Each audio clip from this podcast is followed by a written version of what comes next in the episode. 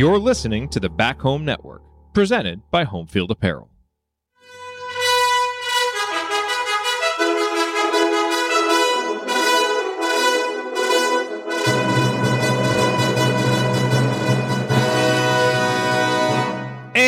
Welcome, Hoosier fans, to another victorious episode of the Assembly Call. As today, your Indiana Hoosiers dominate the Maryland Terrapins in College Park, 68 to 55, to move to 7 and 4 in Big Ten play and 16 and 5 overall.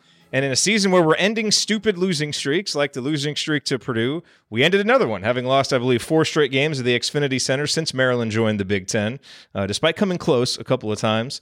Uh, and so it's nice to to end that streak today uh, in a game where you know Maryland jumps out to the 8-0 lead. They made a couple of three pointers, and in hindsight, that really looked like fool's gold because they spent the rest of the day settling for three pointers, and Indiana spent the rest of the day playing really good defense, going inside early and often and over and over again. And Maryland just didn't seem like they wanted much of the fight, and Indiana really kept the pedal to the metal uh, for most of the day, and they earn a decisive uh, road victory uh, that really, you know, keeps them, you know, basically, uh, you know, within reaching distance of the top teams uh, in the Big Ten. And so, a really important victory for Indiana. Uh, we are going to talk about it here on this edition of the Assembly Call IU postgame show. I'm Jared Morris. I'm here with Andy Bottoms and the coach Jeff Marlowe.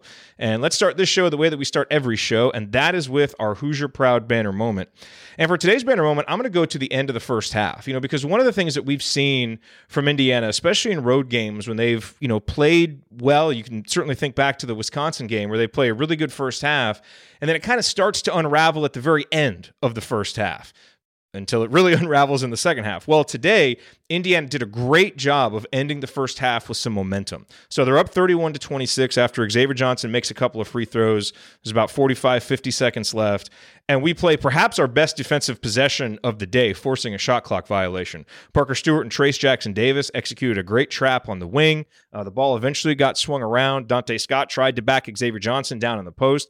Xavier Johnson did a great job of bodying up, not letting him get down and ultimately they didn't even get a shot off uh, before the the shot clock went off. And then on the last possession of the half, you know they clearly were going to wait and you know attack with about seven eight seconds left. Xavier Johnson was patient. He took a screen from Trayce Jackson Davis, drove in, actually had the ball poked away, but kept it. And instead of just flinging up a shot, you know, understood that he still had three or four seconds to go, uh, was able to recover, threw it to Trayce Jackson Davis for a dunk. It was a 10 0 run to end the half, put Indiana up seven at halftime, and really just, you know, again, you kind of went into to the halftime locker room feeling good with some momentum. And despite a little bit of up and down play there, the first couple minutes of the second half, Indiana was able to, you know, continue their strong play there into the second half. You know, built at one point, I think, an 18 point lead, uh, and really just, you know, all in all today, uh, a really solid 40 minutes of basketball overall for the Hoosiers, getting a win they really, really needed on the road really great job uh, today by Indiana. And I thought that play at the end of the first half was really indicative of what Indiana was doing when they were playing well today, which was excellent team defense, being patient offensively, and getting the ball inside to the big guys. The only thing it was missing was Race Thompson, a guy that we'll talk about a lot because he had one of the best games of his career today as well. All right. Well, our banner moment, as always, brought to you by our friends at Homefield Apparel, now in their fifth season of sponsoring the Assembly Call, and their first as the presenting sponsor for the Back Home Network. And as you surely know by now, Homefield has the largest collection of vintage IU apparel that you are going to find anywhere, with beloved logos like two different versions of the Bison and so many other vintage logos that you just can't find on other sites. And if you support other college teams or have other people in your life who do, Homefield probably has something for them too. I think just this week they released Gonzaga. Last week they released Cincinnati. They're always releasing new schools, kind of doing their thing, going back, pulling out these old logos and brand marks that haven't been used, pulling back into a modern context, uh, and just giving college fans what they want. And no matter what you buy, you know it's going to be comfortable and that the colors are going to last through many washings.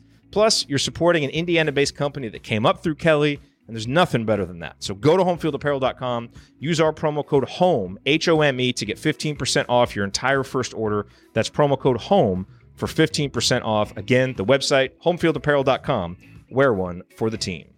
Okay, well, it is time to move the ball, find the open man, and get some opening thoughts from the rest of our team. And Andy, we will start with you, your bottoms line on this Indiana road victory. Well, a couple couple thoughts for me. One was seeing the team really come out, get down uh, eight nothing, but it, a huge response uh, without taking a timeout, without going to the bench. Uh, ripped off a 13-0 run that that really got IU back in it, and then the the first half was really back and forth uh, until that that sequence at the end of the first half where IU you know scored the final 10 of the half and and kind of took control and and never really let Maryland get back in it in the second half, which I thought was good. Never totally put it away. We were talking about this before we came on that I, I don't know. I, I look forward to a point, uh, hopefully when I, you know, a, a 15 point lead in the, you know, with eight minutes to play is something that I uh, can feel confident about, but I can honestly say I'm, I'm probably not there quite yet. Uh, and the other thing from a, from an individual standpoint, you know, Zach Osterman tweeted this out at some point. He said, teams need anchor guys that find a level of baseline consistency they can count on every night to put runs together within a season.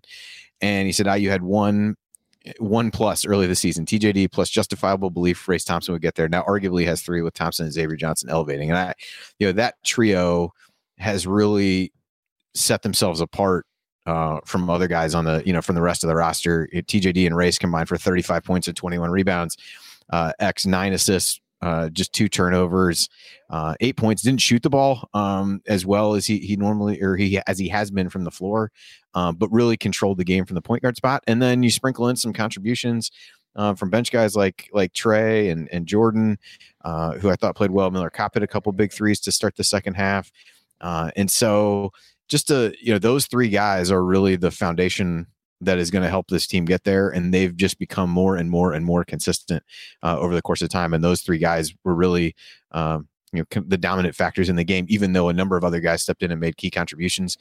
Everything kind of started with those uh, with those three playing well, and uh, you know it, any road win is good from a, a tournament uh, resume perspective. But you know, solid uh, solid game, and, and like you said, I just thought Maryland just kind of said screw it at a certain point, and and you know, I you never really let them get totally back in it. But uh, so you know, any any road win is a good one, and, and hopefully this is something this team can build upon by um, feeling the success on the road and then figuring out how to replicate it as we go forward.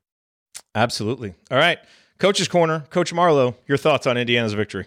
Well, first of all, I want to piggyback kind of off of what Andy said. X and and something I saw you tweet out as well, Jared. This is a kid that you know I, I, we talked about after the Notre Dame game. He struggled in that game, and the fans you know, I thought we were well too harsh on him after that game. But this is a kid that's playing at at least, you know, uh, he's got to be in the conversation for an all Big Ten level, you know, selection at this point.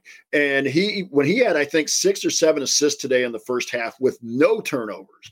And so I really felt that was huge. Uh, the couple things I really kind of thought back, kind of show my history in me. My history major is uh, I can remember at first I was calling for a timeout. I, am one of those coaches that is like 8 0. I'm thinking I'm going to get a timeout and stop this run. But I give Coach Woodson credit. He did. And it made me think about another time we played Maryland and they jumped out to an 8 to nothing lead.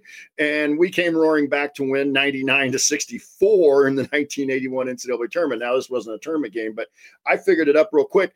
From the time it was 8 0, it's 68 to 47. We dominated the last about 36, 37 minutes of the game, and especially was on the defensive end. And to me, that's where a Trey Galloway, the extreme athleticism of Trey Galloway came into play was on the defensive end because he really did, for the most part, others guarded him too, but I really thought he did an excellent job of locking up on Ayala. Oh, absolutely. Yeah, I thought Trey's energy was was really good, you know, and in a game where, you know, some of the other guards struggled, you know, especially to score, he was able to come in and give Indiana a little bit of scoring punch uh, that they really needed. But uh, let's talk about a guy that we haven't really mentioned too much yet, but was just rock solid all day long, and that was Race Thompson. Uh, you know, Andy, I, I, thought this was one of the better games that, that Race has had in his career. He had a double double, 18 points, 12 rebounds, two for two from three point range again. Um, you know, and and and one of the the lessons I think to take from this game, or maybe one of the kind of enduring lessons here from the second part of January. You know, because you know you look at what Indiana's done now. I mean, they go on the road, they beat Nebraska. You know, they win the game against Purdue. Yes, they have the hiccup against Michigan, but they bounce back and have one of their best halves of basketball against Penn State. And then, you know, today was one of their best 40 minute performances. And I think part of what we've seen is despite fans, you know, us included, calling for changes and saying this, that, or the other isn't working, you know, Mike Woodson's philosophy as a coach is to just be calm, be patient, not overreact, and to trust his guys. And so when Race Thompson is, you know, three for 30 or whatever he is from three point range, you know, Mike Woodson believes in Race Thompson as a shooter. So he continues to have a green light and Race is making more shots. You know, Xavier Johnson up and down all over the place through the first couple months of the season. You know, some of us could see the benefits that he was providing. You know, Mike Woodson, you know, sits him on the bench when he needs to in a few games, but believes in him as his point guard. X has continued to improve and play better. And so, you know, you're kind of seeing this where, you know, Woody is trusting these guys and they're coming around and continuing to play. And I thought, you know, Race Thompson, especially, you know, you're always going to get, you know, a great effort from him defensively. You're always going to get good hard work on the boards and you're going to get good interior scoring. But what he's doing more now is he's making that three point shot. He's hitting some of those elbow jumpers, and he's been better from the free throw line. He was only two for four today, but his free throw shooting has been better. Um, and so, you know, that faith that Coach Woodson has had in his players, I think you're really seeing it in a guy like Race, whose game is now expanding. And if he is a guy where, you know, upcoming coaches are watching this film and they're just seeing him make three pointer after three pointer, you're going to have to respect it. And then that's going to give Trayce more space and starts to make a lot of lineups make sense and be more potent offensively. So he was terrific today on the road, and that's what you need is your veterans to do it. And he, X, and Trayce brought the goods today. Yeah, I, thought Race. Um, we talked a little about how he played in the first half. I, the second half was outstanding. I mean, he had, I think he played the first 12 first 11 12 minutes and he had 11 points and eight rebounds in in the first half of the first half. I think he did come back in a little bit there toward the end when it got not not close necessarily but you know the two teams had really been just kind of feeling each other out trading missed shots and turnovers a lot in the beginning of the second half and so the lead was still right where it was but there was a stretch where IU scored eight straight, and Race had seven of those. He hit a free throw line jumper, had a tip in just on a you know a hustle play, and then he made his second three of the game. So he scores seven of those eight, and then it goes from a a, a seven point lead to a fifteen point lead, and they really uh, never look back at that point. But yeah, I think he's just uh, a guy that's playing with a ton of confidence offensively, and and be able to see some of those shots go in. I think he's um, you know taking them with a bit more confidence not just because he can but you know because he he's more confident they're going to go in. So yeah just re- another really good performance. And i think you know they went to him inside a little bit. You know donta scott's a little bit undersized at the four even though he was playing undersized five for for maryland last year. Um, but i think that was a matchup that you know not everybody has somebody who can who can defend him uh, all that well while still putting pressure on him defensively. And I thought Race did a good job of that. I, I don't think um, Scott ended up with a, a, ton of points. He hit a couple threes early. He only ended up where he hit one three early. Um, you know, he just ended up with seven points for the game, and he typically is one of Maryland's better players. And I thought Race was a mismatch for him on the other end, if they wanted to dump the ball inside to him, where they could get some things that way. So, um, just becoming a more uh, varied threat on the offensive end by being able to consistently step out and make some of these shots, as opposed to just you know getting putbacks and um, and and shots right around the rim. Yeah, and you know, uh, uh, Coach Marlowe. I also thought you know Trayce Jackson Davis. He's going to be overshadowed for game ball today. I think it's probably going to be between X and Race, and it's going to be you know an excellent debate because they both were excellent. You know, but Trayce just kind of with a ho hum, seventeen points, nine boards, three assists, a block.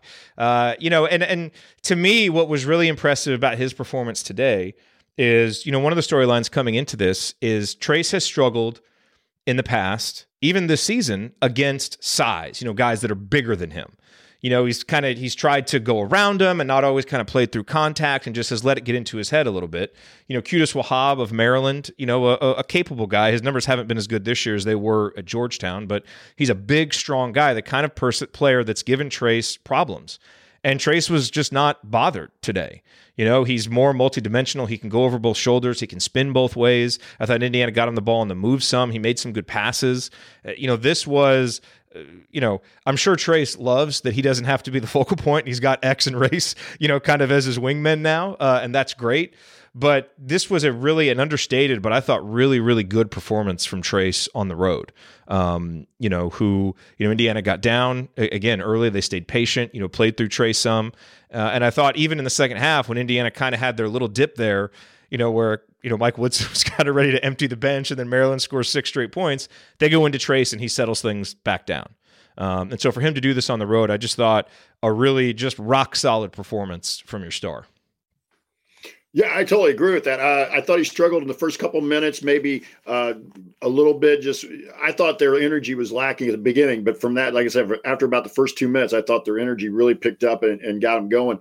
But I thought the key to the Trey or Jared on Trayce, was I think at times when he plays somebody like a Kofi or a Trevion or an Edey, he wants to, or the kid uh, Dickinson from Michigan, he wants to try and back down, almost kind of that old fashioned NBA. I'm going to back you down, just keep hip checking you, shoulder checking. I'm going to back you down. That's really not his game. Where I thought today, and I don't know whether he made the adjustment or whether somebody from the bench, made, you know, said do something else, but he started making a quicker move. He started really making a quick, decisive move, yeah. and that helped him. And I thought that I think that's where he's really at. Even when he's playing against bigger guys like a Cockburn or as the other guys we mentioned, because we're going to see Kofi next week make a quick move make your mind up go and if some if the double comes be ready to react and and, and, move from there but i thought really from the, about the 16 minute mark of the first half trey started making dynamic quick moves and that really played to his advantage and let's talk real quick just about the overall defensive effort. Um, you know, I'm, I'm, not sure that any individual, you know, really stands out defensively. Um, you know, Indiana had a bunch of guys get a block. Indiana had a bunch of guys get a steal. You know, Andy, to me, the defense today, and they held Maryland to 0.821 points per possession. You know, coming on the heels, and look, this Maryland team has been up and down. Frankly, there's a team Indiana should have beaten. I don't think you ever want to say that you should beat a team, quote unquote, by 13 points on the road. I mean, Indiana went above and beyond, but Indiana's better than Maryland. You know, they have better players, they've been better this season, but Maryland had been playing well coming into this game. And so I thought, you know, the story defensively was really, you know, it's kind of a tale of two different things, right? Like I thought Indiana was really connected and played really hard and they competed and got some more of the 50 50 balls. But Maryland was just awful offensively. I mean, they were just content to settle for deep three after deep three. They really, I thought in the first half, for a stretch there, Indiana was having trouble containing Fatts Russell. And when Fatts Russell would get into the lane, he would get Indiana into rotations and they would get some open looks. But, you know, after a little bit of time, it just, you know, it kind of felt like Indiana's performance against Michigan a little bit. It's like one team was playing a little bit harder, a little bit more desperate with a little more focus, and it just kind of all added up over the course of the game. And so I think those two things, you know, kind of combined uh, into the really poor offensive showing for Maryland. But take nothing away from Indiana. I mean, they were consistently connected and focused defensively, and I thought that just kind of broke Maryland's will, you know, and they didn't want to do the hard stuff to get good shots and in part because Indiana was playing so good defensively. Yeah, it it was. Uh, I thought IU again when I talk about that response to to Maryland making some of those shots. I mean, the first three they hit in the game was a really tough shot. The second one was wide open, as I recall. But um, I really felt like, in, as opposed to the Michigan game where they gave up some open looks early uh, and saw them go down, it, it almost made IU defend a little bit harder um, during the first during that stretch of the first half, and I think it, it, culminated in that defensive possession to end the, the first half that you talked about, where you know they really got back out on shooters and and were able to recover there, and then and then for long stretches of the second half, Maryland's game plan was just uh, I, am not well. I'm actually not sure what it was, but it was it was offensive to the eyes. Quite honestly, it was. Like, I think we summed has, it up well in our text message. I'm just not sure. It's not one, that. yeah, which we cannot share. But yeah, um, not not one that Danny Manning is going to want to put on his uh, yeah. his his reel for why he should get a head coaching job because it was it was pretty rough. But um, I, I, do attribute that a little bit to how well IU played in the stretch, and then it, it like you said, it, Maryland just kind of didn't want uh, a part of the fight uh, in that regard. But you know, more impressive by you that, you know, Maryland had just hit 12 threes against Rutgers uh, in the last, no, yeah, 12. They were 12 and 25 against Rutgers in the last game out. And they'd had, you know, two of their best offensive games from an efficiency standpoint um, on the season in that Illinois game and the Rutgers game. So for IU to go in there and really, uh, really shut them down, hold them to, you know, less than 30% shooting, I think overall uh, is really impressive. And, and despite Maryland's game plan or lack thereof, I, I think, you got to give IU a lot of credit for that. It, you know, they really, you know, held them less than 25% from three for the game and less than 29% from the floor. So, uh, really solid effort. And, and, and, it, we can argue how Maryland season has not gone how they wanted it to, but there it, it's not an argument where they don't have talented guys. Um, Ayala was really good last year. Um, Donta Scott, as I mentioned before, had been good, and, and Wahab he ends up with twelve, but he got six uh, really late. So for the balance of the game, uh, in large part because they seem to have no interest in giving him the ball in the post. Um, he he didn't do anything either. So uh, I thought a really solid all around. Just good effort um, was the big thing, and that led to a few fouls here and there. But um, overall, just thought there was was good effort um, after that first initial uh, initial barrage from Maryland that didn't let them get comfortable in the same way that they let Michigan get comfortable. Yeah, and look, I mean. Uh, tons of good today in a 13 point road win, um, and still, you know, some other really good performances that we have to talk about. Coach Marlowe, the one concern I have coming out of this game is Parker Stewart. You know, he played 16 minutes, only took one shot, and really just never seemed to get in the flow. Now, on the plus side, I guess, you know, Mike Woodson was much more willing to kind of have a little bit of a shorter leash and pull him out of there if he wasn't really producing. And, you know, we saw, you know, obviously Trey Galloway ended up getting 25 minutes, which is nine more than than Parker played and earned them.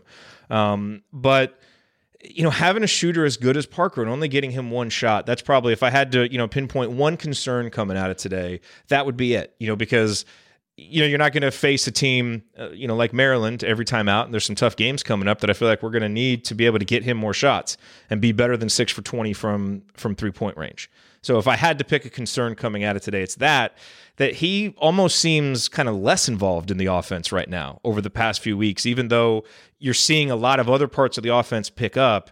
He doesn't seem to be a guy that's really able to get into rhythm much. And I can't, you know, I, I haven't fully been able to pinpoint is that him? Is it his teammates? Is it the system? Is it, I don't, I don't fully know, but I just know that he doesn't look quite as in, not I don't engaged isn't the right word, but he's just not as fluid a part of the offense right now for whatever reason. And I can't pinpoint it, but I know but I feel like as we head down the stretch in February, that's one of the things that's going to need to change for this team because you got to get your best shooter more shots. Yeah, and I pointed this out I think on Twitter, Jared, that I was really concerned at the beginning of the game because all the things that we did in the Penn State game that we ran early action, whether it was the staggers or the floppy action, or or just some just pin down screens to get our shooters open and, and and even if they weren't open it at least got movement into the offense early. And i think that's something parker probably needs. And so does miller. I think you can combine both of these in the same conversation. Parker because he only had one shot today but i think it's been a lingering question or, or concern for me for a while that to, these are supposed to be your shooters in this offense and they're not getting 10 shots combined in a game usually. So I, I, would have liked to see them run, especially early in those first couple minutes. I know we want to go inside to TJD, but I really would like to see us run some more staggered type stuff or the floppy action for Parker and see if we could get him going and see if he could have one of those games where he hits five or six threes because he gets in a rhythm early. But like you said, he only got 16 minutes today. Coach Woodson, as you mentioned, uh, and I thought this during the game, that he was very comfortable with Trey Galloway on the floor with Xavier Johnson and then whoever else was going to be at the three. So, but I, I was really surprised that Parker was that uninvolved in the offense today. I think eh, you know they ran some stuff for Kopp. It seemed like early in the second half they got him going a little bit. I think that, eh, and not to belabor the you know starting lineup conversation. I think one of the things that makes it challenging is you've got two guys who are essentially in the same, not playing the same position, but kind of in the same role of guys that you feel like I need to run stuff to get this guy shots. Well, when they're both on the floor at the same time, how many things can you run for them that might take away from getting the ball inside the TJD that put it out of X's hands on like pick and roll situations and things like that? I think that almost as much as anything is an argument to be able to get some of these guys in the in with the other group where they can be more of a focal point and it's not detracting from from other guys. I just think that is among the challenges of playing those two guys together because you've got two guys who can't create their own shot. You brought them in to shoot and unless they're getting them on kickouts, you just, you know, how many of every 10 possessions can you can you realistically run for one of the two of them? I, I just think it goes into a shot distribution thing where you, you're still going to want to get the bulk of your your shots by you know race trayce and um and x so I, I think that makes it a little bit tougher and i think he's done more to try to run run things for them. But I, I, think it almost is like it's a pendulum that swings one way or the other, where it's like, well, they're running a lot of stuff for Miller, they're running a lot of stuff for Parker, and the other one kind of ends up out in the cold because um, I'm not sure there's a great way to to totally balance that out. And that's a fair point, Andy. I, I, and the other part about that is Trey probably fits a little better at times with that lineup, whether you got Parker or Miller in there, because Trey's not hunting shots. Whereas we kind of want Miller and or Parker to be looking for shots, and Trey's going to take what he gets. And I wish he was a better three point shooter, and he may eventually be. But his best attribute right now is he's willing to get downhill and create and find open people. Yeah, he had the two dunks today. I'll take those any day of the week. But that's why I think maybe Trey fits a little better. But he doesn't have to start for me. I'm not. I'm not trying to go back into that arm. I just think that when Trey's on the floor, it brings a little better dynamic, like you mentioned. Yeah.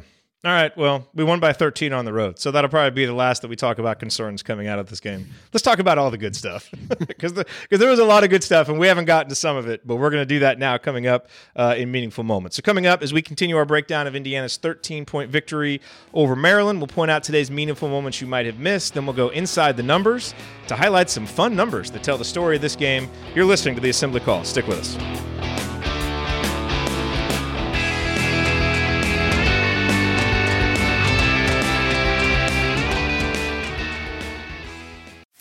You can host the best backyard barbecue. When you find a professional on Angie to make your backyard the best around. Connect with skilled professionals to get all your home projects done well. Inside to outside, repairs to renovations. Get started on the Angie app or visit Angie.com today. You can do this when you Angie that. There's no distance too far for the perfect trip. Hi, checking in for. Or the perfect table. Hey, where are you? Coming! And when you get access to Resy Priority Notify with your Amex Platinum card. Hey, this looks amazing! I'm so glad you made it. And travel benefits at fine hotels and resorts booked through Amex Travel. It's worth the trip. That's the powerful backing of American Express. Terms apply. Learn more at americanexpress.com slash with Amex. Hi,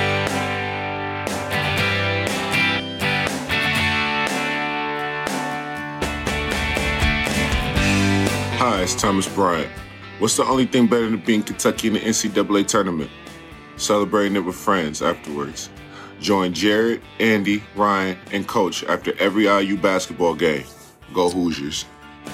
Thank you, Thomas. You are listening to the Assembly Call IU postgame show. I'm Jared Morris here with Andy Bottoms and the coach Jeff Marlowe. And gentlemen, it is time now for meaningful moments that you might have missed. And guys, I would like to go back to the first half. And, you know, we've kind of talked about how topsy turvy the very beginning of the game was. Maryland jumps out to the 8 0 lead. Uh, Indiana, you know, then goes on a big run. They end up leading 15 11 at the under 12 minute timeout. Maryland goes back on a run. It's 19 to 18. It was back and forth a little bit. And there's kind of a little stretch there, you know, when the bench came in where it was kind of teetering and it looked like Maryland might regain control of this game briefly. And I thought the play of Jordan Geronimo was really important in making sure that that didn't happen during a stretch where, you know, Indiana was kind of struggling to get some of the good shots. You know, again, they were giving up a lot of dribble penetration to Fatts Russell. And Jordan Geronimo offensively, you know, was getting boards and just finding himself in the right space to get dunks, and then had two big block shots. And, you know, really, I thought in the middle part of that first half, Andy, you saw where, you know, Indiana, they have struggled defensively, especially in Big Ten play, you know, of kind of overhelping and then, you know, recovering out to three point shooters. And they've given out, they've given up some three point looks. But on the flip side, they help and recover toward the basket as well as anybody. And their rim protection is outstanding. You know, whether it's Trayce, whether it's Jordan, whether it's Race. I mean, once someone does, you know, kind of pierce the first line of defense, they've got a wall coming at them, you know, whoever it is.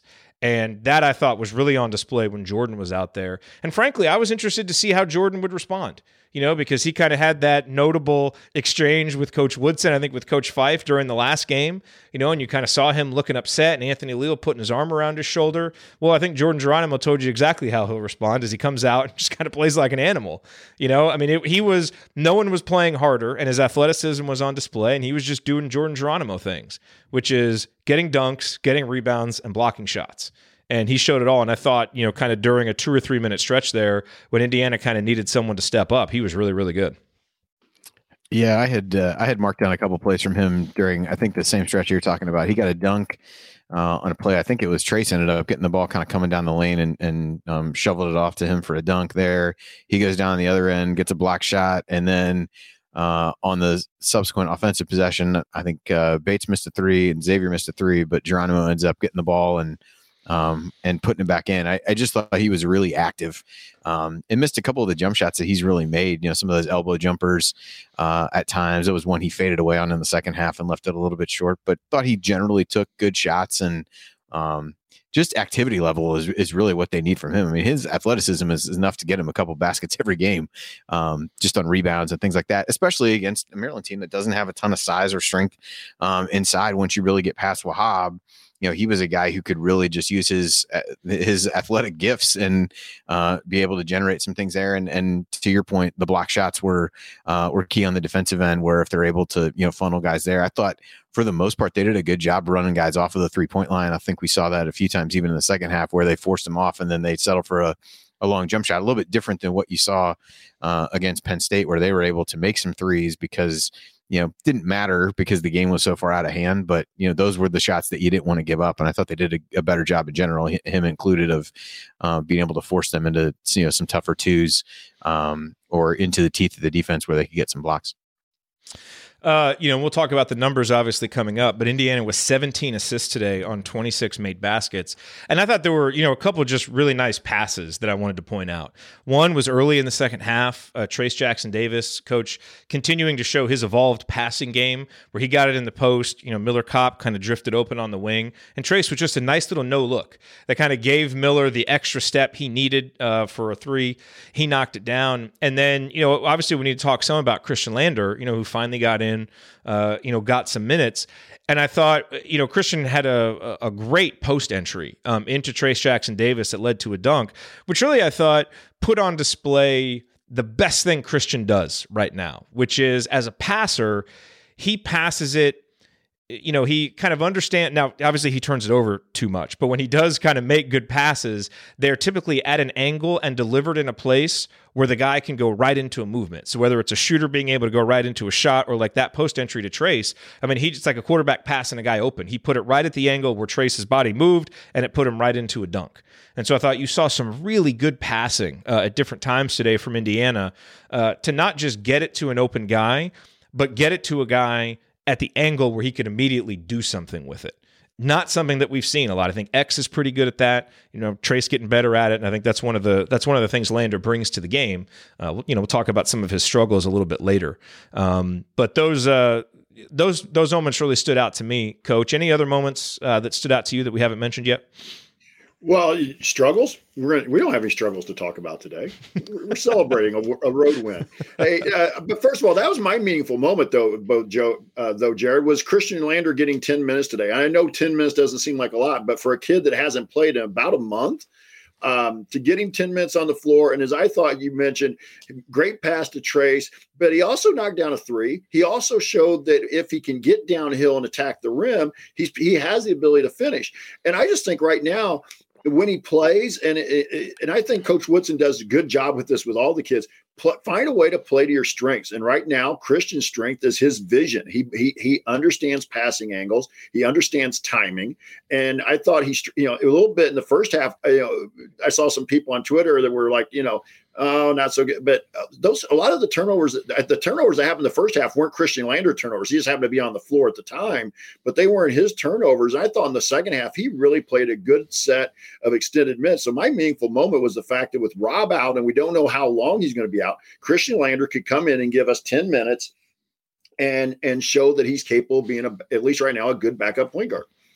It's so funny, Andy. You know, Lander hasn't played much, but it seems like seems like every time he plays, it's like a really key moment. You know, down the stretch against St. John's and overtime against Syracuse, protecting a road lead against Maryland. It's like he never gets the easy minutes. It's like all these like kind of pressure filled minutes. And he look, he's had his struggles on defense. He committed four fouls in ten minutes. And I think, you know, as you said, I think as you, you know, you texted Andy and you can expound on it here, you know, he showed you, he, he, did what he typically does. He shows you enough stuff where you're like, damn, this kid's got something and I want to see some more minutes from him. But then he also shows you why he's probably not playing more, you know, because of some of the defensive struggles. Yeah, it's it's funny. I, I feel like we've said that, or I've said that on the show a number of times, and you know we were kind of going back and forth about you know some of his defensive struggles, and you know Ryan has made the point on the show and made the point uh, in our in our text chain as well of uh, you know he's not gonna he's not gonna get better at those things unless he gets to play. So you're kind of a damned if you do, damned if you don't. You can say I'm not gonna play him because he's not doing these things right, but but one of the the key ways that he's going to be able to get better at those things is, is to play more.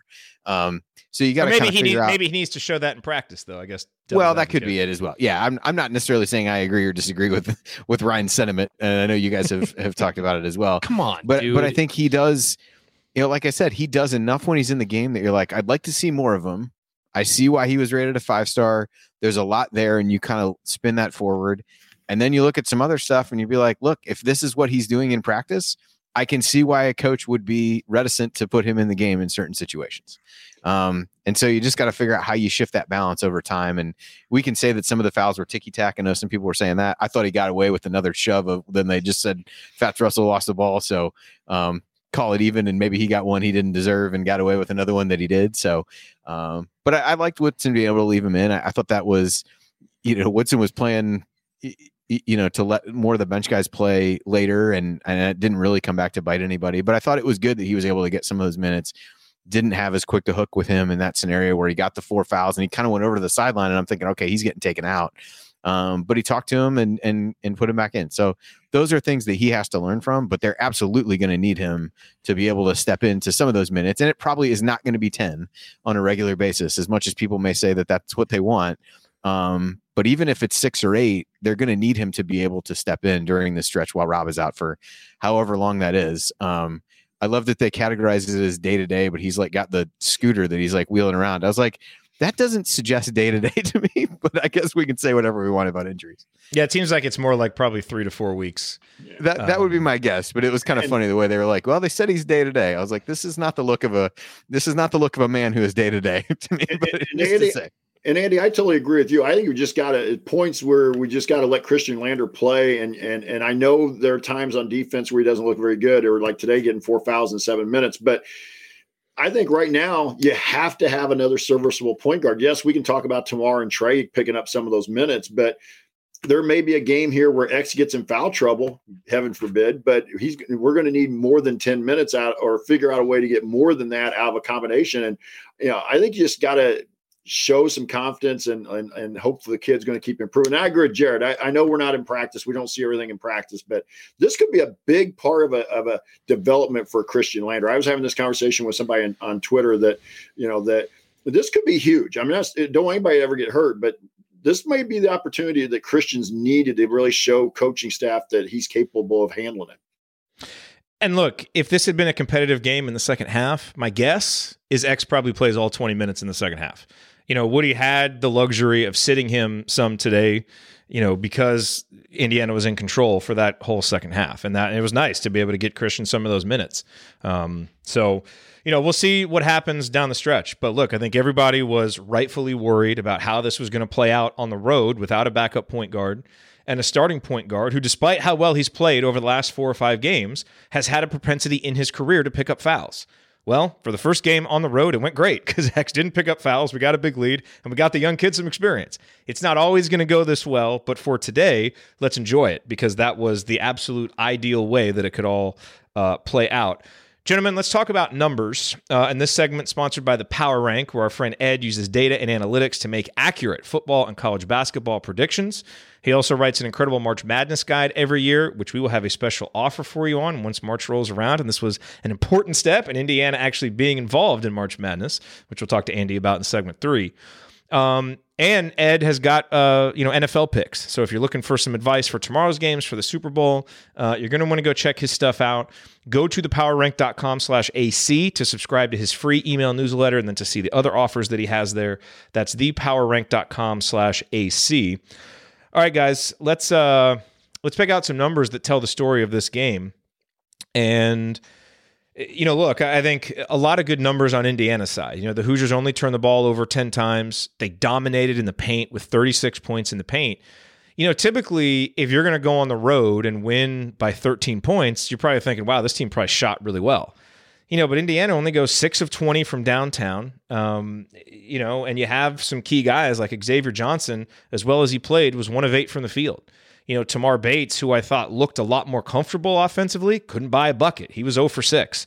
You know, uh, Parker Stewart doesn't really get going shooting wise. So, uh, you know, you, you, didn't, you didn't, you know, you missed, uh, I thought, some, some pretty good looks. Uh, but again, you know, you were able to overcome that because Andy, you hold Maryland uh, to six of 27 uh, shooting from downtown.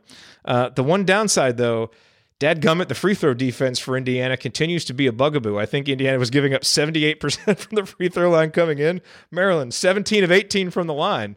So you have to expect some regression uh, toward the mean here for Indiana, some bad free throw per, uh, performances from an opponent. Um, and that's what I mean.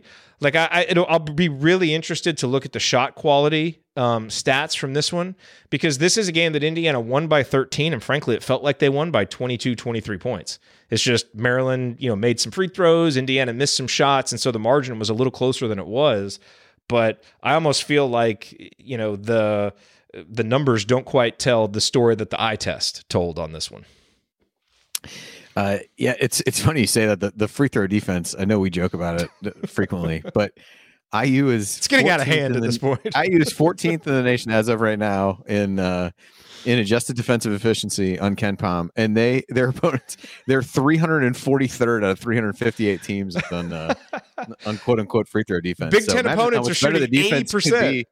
Yeah, yeah, it's not bad, not bad. Um, yeah, the one they missed was the guy at the very end that, that missed one. They had gone almost the whole game without missing one as well. Um, eh, yeah, I think eh, I I agree with what you said. I think part of that was just not shooting the ball well in the first half because you looked at it at, at halftime and and you'd say, "Ah, you got outscored by nine from the three point line and was still up by seven, so you felt pretty good about it. They were one of nine from three in the first half. That you know five of eleven in the second half though, so a good bounce back in in that regard, and you know kind of balanced IU out. Then they shot. They ended up being even from the three point line in terms of uh, number made, although they took seven fewer attempts to um, to get there. So yeah, I agree. It was kind of um, you know my, my parents came to visit and they got here in the middle of the game, and so they're asking how it had been going, and I was like, yeah, they've just been kind of like back and forth in the second half. Nobody real like never really felt totally threatened, but never really ran away with it either. Um, and I think that leads a little bit to to maybe feeling that way, where you felt like IU had some chances to to maybe push it up to twenty uh, at some point, and they didn't end up doing that, and they give up that little 6-0 run there to get it down to twelve, and, and it finishes at thirteen. So, um, yeah, o- overall, you know, the the defensive numbers are solid, but it is kind of funny as you look at a few of the things there where you're like, yeah, it wouldn't you know you, you wouldn't necessarily think that some of the some of the typical things that you might look for to see is IU playing well weren't really there. And in the way that I had it, IU ended up just under a point per possession uh, for the game. And so, you know, that really speaks to it because for as well as they played defensively, they didn't blow the doors off on the offensive end by any stretch just because they had um, some stretches of the second half with turnovers. Some of that was with, um, you know, reserves in and, and where they're just uh, kind of running clock and not running offense in the same way they were uh, at other times. So maybe you, maybe you discount those a little bit, but overall, I thought in the parts that matter, they took care of the ball really well and did, other than maybe making a few more threes, um, did did the things that you would normally expect them to to do in a game that they really controlled for the, really the entirety of the second half. Yeah, and the other thing, you know, typically the teams that you know get more blocks and steals and are more active defensively are going to win. Indiana with six blocks and six steals. Maryland no block shots and four steals, and you know it doesn't count. You know, that, just all of the deflections that, that is, Indiana that is had, definitely really disruptive. that is definitely reflective of the uh, variance yes. in defensive effort between the two teams for sure. Yes, yes, it is. Uh, Coach, what numbers stand out to you? I'm going to go with the macro first, Jared. We're seven and four in the Big Ten. Woohoo! After eleven games, seven and four, and and Ari pointed out in the uh, in the chat here with the chat mob that I think Mike Schumann had it that this is the first time since 2016 that we've been three games above 500 this deep into the Big Ten season. So we're seven and four, baby, in the Big Ten, and let's keep it going. Uh, but on a, on a different note, I'll kind of go to kind of what uh, that Andy was talking a little bit about 15 points off of 13 Maryland turnovers. So we were getting a, just over a point per turnover that we were forcing. And I think that's an, ex- uh, especially on the road, you're forcing turnovers and you're converting them into points. That was a stat that really jumped out to me. Yeah. Um, Andy, what other ones jumped out here before we close up? Yeah, I mean, I think as I look down, a lot, a lot of things were, you know, rebounding was pretty even. Uh, was uh, actually dead even across the board. I think IU had one more defensive rebound. Maryland one more on the offensive end, um, which you know led to them with second chance points. You know, bench points was another one. Uh, we we've touched a bit on the bench, but nineteen to three uh, in bench points from IU, and you know Galloway ends up with eight uh, Geronimo six and, and Lander five. So it was really just those three guys who scored. But um, and I think those were were the ones that we've already touched on a bit. But you know, really good contributions from uh, from those guys, and, you, and you're playing without one of your core bench guys and Rob. So to be able to still get 17 bench points when arguably the first guy, the guy that was your first man off the bench, um, you know, first or second guy for the majority of the season so far, I think that was positive, and and you need those contributions to um, to to get a road win. So um, you know that was the other one that really stood out. But otherwise, I think we've hit on the uh, the majority of them. The only other one that stands out is the big zero uh, next to Michael Durr's name. No minutes again for Michael Durr. Uh, we don't really have any insight on why he's not playing, but you know had that terrific game against Purdue. Uh, you know, had six decent minutes against Michigan. So it certainly doesn't seem like it's a, an effectiveness issue. It seems like there's something going on there where he's not getting minutes. Um, so I don't know if that's been addressed in Woody's press conference because I haven't seen it. Um, but that just seems a little odd. This this especially kind of seemed like a good matchup for him. You know, Wahab is the kind of big man that you'd think uh, you know Durr could match up pretty well against um, to get him some minutes. So just seems seems a little strange that he uh, did not get in there. But we'll see if he's back for the Illinois game. Uh, which we will talk about a little bit in this upcoming segment as Jared, well. Oh, oh, yes. I, just, I, I hate to jump in. I just want to point out one other stat that really jumped to me as well. Trey Galloway, we talked about 25 minutes, eight points, but we've also talked on the show and on, on AC radio about his turnover percentage, his turnover rate. Today, Trey Galloway, zero turnovers. Very nice. That's big. And it wasn't for lack of aggression. I mean, he was driving in hard, but just I thought was a little bit better at, at finding the open guy and making a good solid pass. So good, good number there, coach. Okay, uh, coming up here on the assembly call, we are going to hand out our game balls and the Hoosier Hustle Award. Then we will introduce, uh, no, we're not going to introduce a new segment. We're going to talk about some lingering questions and talk with Andy about what this does for Indiana from a bracketology perspective. That's next. Stick with us.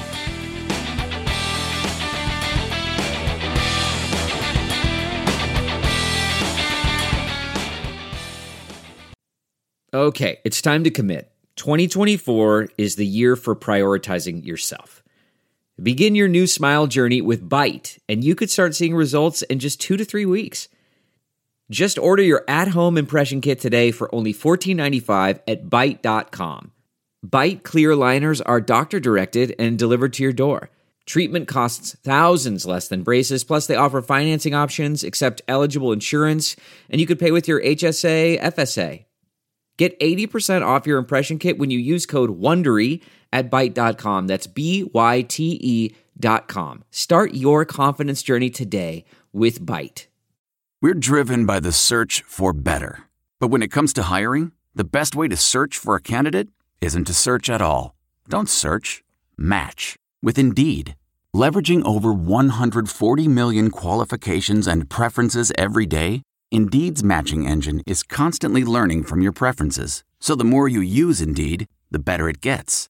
And listeners of this show will get a $75 sponsored job credit to get your jobs more visibility at Indeed.com slash match. Just go to Indeed.com slash match right now and support our show by saying you heard about Indeed on this podcast. Indeed.com slash match. Terms and conditions apply. Need to hire? You need Indeed.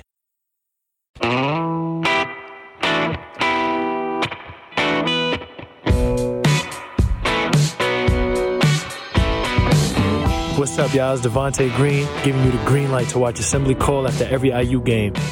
Just don't listen to their opinions about shot selection. Remember, you miss 100% of the shots you don't take. Go Hoosiers. Thank you, Devonte. You are listening to the Assembly Call IU postgame show. Catch us live immediately following every IU basketball game and every Thursday night at our website, assemblycall.com. And make sure that you sign up for our free IU Hoops email newsletter. Almost 10,000 IU fans have subscribed. You can join for free at join.assemblycall.com. That's join.assemblycall.com. All right, I'm Jared Morris here with Andy Bottoms and the coach, Jeff Marlow, who just got called out by the other coach, Tonsoni, who said, I would be more impressed if Coach Marlow would wear that jersey without long sleeves. So Coach Marlowe. That is a direct challenge from uh, from Coach Tonsoni. Maybe Coach Tonsoni will have to wear a jersey without long sleeves next time he's on the show. Now that he has called you out, um, guys, let's talk about game balls. I think uh, Andy, you could go in three ways with this. I think the debate will probably end up being between two guys, though. Uh, who gets your game ball? I'll go with race. I'm really, I'm really carrying the water for Ryan here in these last couple post game shows, uh, trying to, you know, trying to get these awards to race. I, I hope that is uh, I hope that is noted. No, I'll go with I'll go with him. I think it's w- well deserved. Um, you know, led the team in points and rebounds, and and only played 27 minutes uh, for him, uh, which is one of the lower ones that he's had. Had a block and a steal, uh, just one turnover, and and did uh, chip in with an assist. So I thought, as we talked about, it really seems to be you know, settling in and rounding out his offensive game, and uh, a, another really good performance from him. So I'll give it to Race. Yeah, look, I think I think this is one of the better games of Race's career. So I will not try and argue you out of Race, but my game ball goes to Xavier Johnson. You know, uh, you know, only eight points, but nine assists, the two turnovers. I thought defensively he was very good without fouling, which was probably the single most important thing that needed to happen today is, you know, against their guards and against a guy like Fatts Russell who can penetrate, we needed good defense at the point of attack, but X could not get in foul trouble. And he was able to still play active physical defense without getting into foul trouble. The difference is he just didn't shoot well. You know, he was one of eight, he was one of five from downtown. But to me, within that number is actually another reason that he gets the game ball. He did not force shots. I mean, think about all the shots that he took you know, the threes, yeah, he was one for five, but those were all good three pointers mm-hmm. within the flow of the offense. He wasn't taking them off the dribble early in the shot clock. And so, you know, there's a difference between playing well and shooting well. And if just, you know, two of those threes go down, he's got 14 points. You know, yes, that would be more successful. We would have won by 21, you know, or 19 points. That'd be great. We want to make shots, but I don't think it would have changed that he did all the right things today and absolutely was a huge part of Indiana being settled when they got you know down eight nothing. Um, and I also thought you know him his willingness to just absolutely attack the rim. Um, and go get himself to the line to be able to manufacture a few points on a day when his shot wasn't going down um, was really good. You know, five of six from the line. He took the most free throws on Indiana. So, uh, you know, coach, I thought Trayce and Race were both awesome. But today, given not having Rob and the uncertainty behind Xavier, he had to not only be good, he had to stay available. And he did all the things that a point guard needs to do to go win a road game. So he gets my game ball. Yeah, and it feels like you're trying to talk me into it, Jared. yes, I'm arguing for my guy. Andy can argue for his guy, and then we're going to give it to you to break the tie. Well, yeah, I, yeah. Oh, thanks. That's what I'm here for. Um, yeah. I'm going to go. I'm, I'm going. Jared, go when I host, I never, I never leave it. I never throw myself in there. Like I always put it up so if somebody has to break the tie, it's going to be me. I love that you just, yeah, just throw Coach Marlowe right in the well, line of fire here. Because I didn't with, know who uh, he was going to. It's look, there's more drama. I don't know who he's going to pick. If he picks race, now you know there's no drama for the third person. I was just trying to set up some drama here. Oh, all right. Well, okay. Well, yeah, I don't whatever, mind. Whatever you got to do. I don't will drop, but I was going to go with race. I, I, just think you know you look at on a day we didn't score on a day we didn't shoot well. Seven for 12, two for two from deep. Um, about the only negative, he was only two for four at the line, but 12 rebounds, an assist, a steal, a block. Um, Race Thompson is, and I know we've talked about this as we go through the season but you're really starting to see the value that Race Thompson brings. That because, in my opinion, he didn't really force any shots either. Out of those 12 shots, those were all shots that really came to him either in flow of offense or that we ran something for him. And so I think you really see, not to sound like Ryan here, but I really think you see the value and the glue that Race Thompson st- brings. And now, when you start adding in some of the others like Xavier who can start making some, you know, I know he didn't hit shots today, but we've seen Xavier now be able to knock down some shots, get to the rim. This is becoming a team, a tougher team to deal with. I'm not saying they're great, but becoming a tougher team to deal with on offensive end. And the more race can step out and hit that three, the better this team's going to be because it just opens up the floor more for our star player in Trayce Jackson Davis. Hey, I, I am not going to argue against race. He was terrific. Again, you want to know how you become a team that can compete for a Big Ten title? You come on the post game show and consistently have two or three guys who could win the game ball. So these are the types of debates and discussions that we should be having in this segment. Too often, this segment is a formality, which is why this is a mediocre basketball program. This is a sign. And look, you know, this was a really important game. Like coming in, into today with Indiana sitting at six and four, there's a lot at stake over these next two games, you know, counting today and with the Illinois game. Because you win both of these, and Indiana completed the first step today. If you win that Illinois game against a team that's above you in the standings, you're eight and four. At worst, you know, you're two games back in the Big Ten race, but you've put yourself in the conversation with eight games to go because you're going to be playing all the teams above you you know, you lose one of these games and you probably fall back into the middle of the Big Ten, you know, for for the rest of the season. You know, but winning these two games really kind of gets you it, you know, going down the stretch, feeling good about what you're doing. And so this was a really, really important victory for Indiana, in which, you know, it's three all Big Ten level players played like it. Um, so you know, kudos to all those guys because um, all three of them, Race Trayce uh, and X, were terrific today. Okay, it is time now for.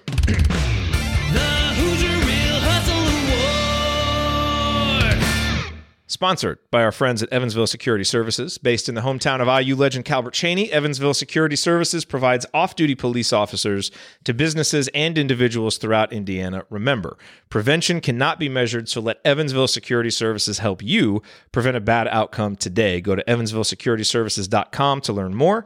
That's evansvillesecurityservices.com. All right, gentlemen, uh, Hoosier Hustle Award? Coach Marlowe, why don't you lead us off? Yeah, I, this was one again, Jared. I think it, shows you where the teams come. This used to be a one where we maybe at times struggle to find a Hoosier Hustle Award in the past. Today, I think you could give it to two or three kids. I think you have X in here. I think you could have, uh, to a certain degree, maybe TJD, but definitely a, Trey, a Trey Galloway could be in this conversation. Uh, I'm going to go with X just more because uh, maybe to me sometimes hustle isn't always showing up in the stat line. He only had one steal, but nine assists and only two turnovers. And I see maybe I'm watching it a little differently from coach's viewpoint, but I see X starting to become the leader on the floor. He's getting guys where they're supposed to go. You can start to see Mike Woodson said he's hard on point guards. He expects the point guard to be an extension of him. And I've started to see that here in the last two, three weeks. And I thought I really saw it on the road today where X, you know, showed leadership. And he had that one play, you know, there a stretch there we kind of talked about earlier where they created some turnovers in that half court defense, and it was X who was either creating it or grabbing the steal, but he was you know creating it by being active. And so I'm going to go with X on my Hoosier hustle. Okay, a worthy recipient. Andy, who gets yours? Uh, well, that's that's who I'm going to go with as well. I'll give honorable mention to Jordan Geronimo. He ended up with uh, eight rebounds, I think, in 20 minutes or so uh, of action, including three, including three or eight rebounds in 18 minutes. So uh, he gets six points, eight rebounds, two blocks and a steal uh, in 18 minutes. So, uh, you know, kudos to Jordan for that. Uh, but yeah, I went with X. I, I think you know we've talked a lot about the assists, uh, the play at the end of the first half of of really not panicking or forcing a shot, finding TJD uh, for that shot, and I will uh, I will selectively use plus minus to make the argument for him, even though his plus minus was was quite a bit better than Ray Thompson's the last one. Um, but he's plus 20 and holds fast Fatts Russell to a minus 23. Um, so when we talk about defense, uh, he had a huge factor in in, in really kind of getting Maryland a little bit out of sync um, and forcing Russell to uh, Russell to struggle. My hustle award goes to Andy for coming up with stats on the fly that so perfectly illustrate his point. That was great while um, while while ignoring while ignoring others that that fly in the face of points I'm trying to make. Absolutely. the way that we use plus minus on this show is so hypocritical. We really we've got to get a hold of this, but it's okay. Um, yeah, man. X. I think you could give it to him all the time. This is you know, this is why I've been in X's corner since the start of the season because he has been so up and down, but he has never not played hard and he did it again today. Just terrific effort. Um, I echo what you said, Andy. You know, I thought Jordan Geronimo's hustle while he was in there was really, really important. Um, as I said, and kind of allowing Indiana to maintain control of the game in the first half. But let's give it to X. He's very deserving. But look, this team is where they are. Uh, 16 and 5, 7 and 4 because they all play hard and they play together. You know, and that's the thing. You're not going to play defense like this uh, and you know the updated KenPom numbers are in. Indiana defensively 14th in the country in adjusted defensive efficiency. They are first in the Big Ten in raw defensive efficiency, having played, you know, several several of the good offenses. Uh, and that's with opponents shooting 80% from the free throw line. So, you know, just a normal free throw shooting percentage against, uh, and that defensive number is even better. And you only get there with guys who are fully bought in and hustling almost all the time that they're on the court. You know, we saw what it looks like when they're not doing that, and that was the Michigan game. Um, but you know, for the most part, we've seen it, uh, and it's it's made this team really really fun uh, to watch. I, okay, I so- also appreciate X's uh, desire, uh, continued desire to just dunk all over someone as he tries Yes. to twice in this game, and I am preparing myself for the backlash from the inevitable technical that he'll get when he does throw one down. But I'm I'm here for it, and I look forward to it. And I mean- Jared, I, wa- uh, Jared, I was just going to say, I agree hard with, with what you're saying. I think Wednesday night, I texted out to a friend of mine that this is the IU program we want to see. They're, when they play with energy, they move the ball, they move personnel, and they and they defend, and that's what we've been longing for for so long. Do we want the offense to be more efficient? Yeah, because as you mentioned, KenPom has us at 75, but but as old school Indiana fans going back to the Knight years, this is kind of what we wanted. We wanted a team that just was going to fight, show some grit, dig in, be tough to beat. And right now, that's what they're playing to. Knock on wood. Hopefully, it'll continue. And I don't see any reason why it won't. Hundred percent, absolutely. Um, all right, what other stuff from this game do we need to talk about? Um, the one guy that we haven't, I guess, there's a couple guys that we haven't talked about a lot. Um, you know, one is Tamar Bates, and maybe we should linger on him for just a second. Um, here's what I see, and you guys tell me if I'm crazy. I see a guy that's on the verge of breaking out offensively, because to me, after about a month where he looked just really kind of reticent offensively, didn't seem like he was in the flow. Today, I thought he was really in the flow offensively. Just couldn't buy a shot. You know, he got a couple good ones, had a nice little drive that he missed, had some open threes that he missed. But I feel like on a normal day, he makes three or four of those. We're on here talking about the lift that he gave offensively. Now, defensively, he wasn't as good today as he's been in some previous games. You know, as as Ryan mentioned uh, in our text thread, you know, he's got to stop defending with his hands. He had that one really bad foul when he slapped down, didn't need to. Um, but you know, he's given you effort on that end. Um, but uh, you know, I'm I know you know I, I you know I saw some people that were really disappointed in his performance, and I'm sure he is. And you'd like to see some of those shots go in.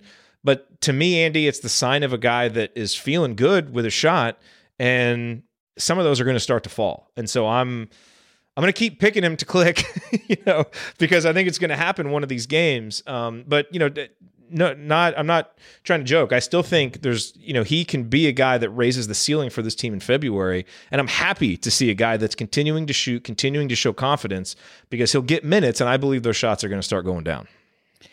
Yeah, there's another game where he got a little bit more, uh, especially with Durr not being there. That's that's forced some of the bench guys to get a few more minutes with, um, you know, with the starters. And I think even during the, was that stretch during the first half where they had the four um, four subs and, and maybe it was TJD or racing. They kind of let uh, Maryland get a little bit of a run, but he was able to stay out there when when IU brought in uh, some of the starters back in. So I think those kinds of things can help him. I would, I would agree with you. I didn't think he took bad shots. They they ran one of the plays they run for um, Parker Stewart on a baseline out of bounds. They got him a baseline jump shot that I was like, you know, trying to get to go in, you know, willing it in the basket just because he had missed so many close ones as you had mentioned. But um, yeah, I think shot selection wise, I didn't really have any any arguments with it. I think the defensive stuff is is continuing to be a challenge where he's trying to, um, you know, walk the line of of really being aggressive but not foolishly aggressive. And I thought that was what some, you know, that that play where he's slapping down. You, you've kind of got the guy to pick up his dribble. He's in the lane, but he's not in a great position to score.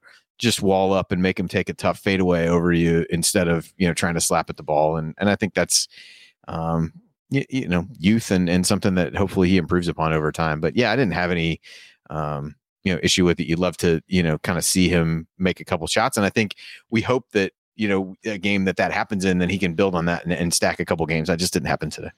Maybe he's just waiting for the Illinois game when we're in town. You know, you, you don't need to do that tomorrow, but if that's when you do it, that's fine. Um, by the way, shout out real quick. Shout out to Brett Stallman's son, as he just put in the chat. Little brag. My son cut backdoor for a layup today for his first basket all year. Pete Carril would have been proud. I know I was. Kudos to your son. This is what happens in Indiana basketball live chats. We're talking about basket cuts for buckets. It's awesome.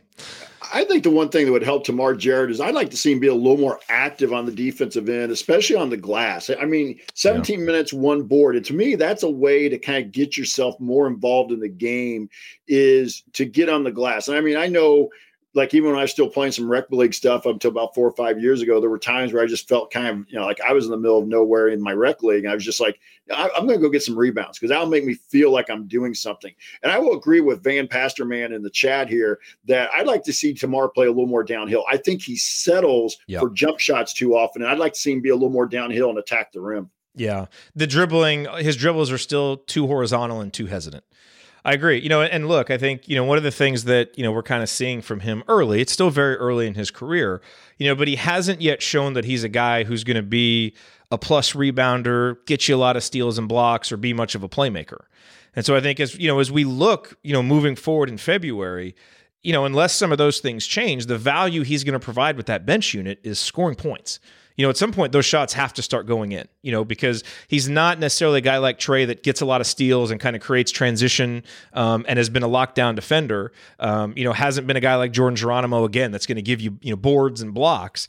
His role is going to be scoring points. And so I guess, you know, that's where to me I remain optimistic because, you know, he's getting shots and he's a good shooter. So we just got to see him start to go down. And hopefully, you know, as we move forward in February, uh, that'll happen. Anything else from this game? Miller Kopp's the only other guy we haven't talked about. I thought his two threes to begin the second half were important because I didn't think Indiana was playing great out of the gates early in the second half, but those two threes kept Maryland at arm's length, which is nice. Sometimes when you're easing your way into a half, it's nice to have a guy just make a couple shots. And then I thought Indiana kind of took off from there.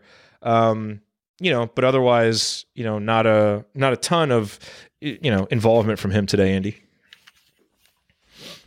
Yeah, I felt like they did make a concerted effort to get him some shots in the beginning of that half, and he responded. Uh, had another one, I think, later in the corner that was hoping would go down as well. Um, but you know, good to see him get a couple shots through. I think he had a turnover there where a guy came up from behind. He just didn't see it. Uh, a couple plays after that, mm-hmm. but I think the very next possession down, he hit it. He hit the second of those two yeah. threes to uh, really push it back up. And that's that's kind of during that that period of the second half where they were just kind of nobody was really doing anything very well for either team at the beginning of the, uh, you know, I think IU had hit, hit a couple threes and, and had another basket. I think Maryland did the same, where it ends up being eight eight after they just kind of, um, you know, meander through the first ten possessions or so of the second half to to keep it where it was. But yeah, IU didn't really come out of the gate and play play well. And I think in our texting, you said, yeah, those were kind of papering over some other issues at the beginning of the half and, and really just kind of kept Maryland at arm's length uh, in that regard. Um, so here's one other thought that I had, uh, Coach Marlowe, um, and, and maybe this will, you know, kind of be our lingering question, which I think the lingering question, you know, coming out of this game, obviously you got the point guard thing, but I don't, there's not a lot to talk about with the point guard thing. X has to stay out of foul trouble. Lander needs to essentially play like he did today. He's going to get fouls, but he's got to be productive with his offensive minutes. And Trey and Tamar are going to have to give you something. So I think we kind of know what the answer to that is going to look like. To me, the lingering question is what does Indiana do with Parker Stewart, um, which I mentioned earlier? You know, and one of the things, you know, Coach Marlowe, when you were talking and you were talking about how it seems like Trey might fit better with the starters, I still remember a conversation that I had with Max Bielfeldt after the 2016 season. And you remember that season, you know, Robert Johnson was a starter and he got hurt late in the year. And I think he he played uh, in the, you know, in the North Carolina Sweet 16 game, but just wasn't himself. And I remember Max saying, him getting injured really hurt us because he was our bulldog. You know, he was kind of that bulldog defensively. And it's not a one for one comparison because Trey is a different offensive player than Robert was. Obviously, Robert, you know, shot like 46% from three that year, and that's not the kind of player that Trey is. But I really wonder, you know, using that just that team as an interesting example because of the last team that's made the NCAA tournament if you put Trey Galloway in the Robert Johnson role and let Parker Stewart play the Nick Zeisloft role instead of right now where it's almost flipped, would that be better? You know, and look, you know, we're seeing the minutes distribution change. Trey is playing a lot more, so it may not be that big of a deal. But I just wonder if you know if Parker might not benefit uh, a, a little bit from that. You know, Andy, you know, you talked about how you know sometimes trying to run sets for Parker it, it complicates things when you got Trayce and Race out there and X, and you know, so I just wonder if that's a flip that could be interesting. You know, where you know Trey's able to come out there and really set a tone defensively in a lineup that already has other offensive options, and now maybe Parker can be the guy that brings you the shooting off the bench. If it's not, you know, he makes sense as a starter. It's just not working. So, you know, and I always hesitate to have these conversations because it's like, well, who the hell are you guys? Trust Woody. If Coach Woodson came to me and said, you know, Jared, Coach Woodson wants to know what you would do, I would say, Coach, I believe in you, whatever you want to do. We're just, you know, talking on a post game show and tossing out ideas. So just to be clear where I'm coming from, but that's an idea that I was thinking about when you were talking earlier that might make sense because it seems to make sense later in games, you know, and so that that example from the 2016 team just got me thinking about it.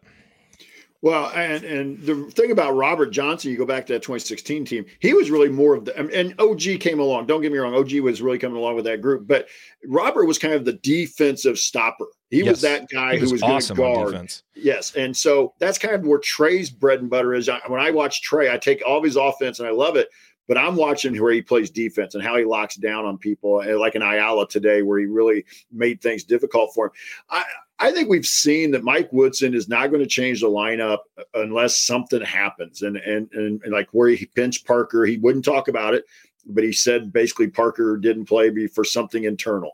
Um, I, I, just think he really likes the idea that everybody knows their role. There's value in that. I don't get me wrong, um, and I think Trey brings a lot of value to the role off the bench. I was getting ready to say before you threw me the question that to me, one of the favorite plays of the game, to me, it wasn't a banner moment, but I, I was still kind of at that point where they took the under 12 timeout in the second half. I was kind of like, okay, I'm not feeling real rock solid about this. Yes, I've seen enough IU games over the last five years to feel like eh, we're such a wounded fan base. we are. But then Trey grabs the steal. He grabs the steal off the inbound, gets a layup, and we go up 17. And I was kind of like, oh, okay, it's a little, it's a little different. You know, we didn't wait for the something to happen to us.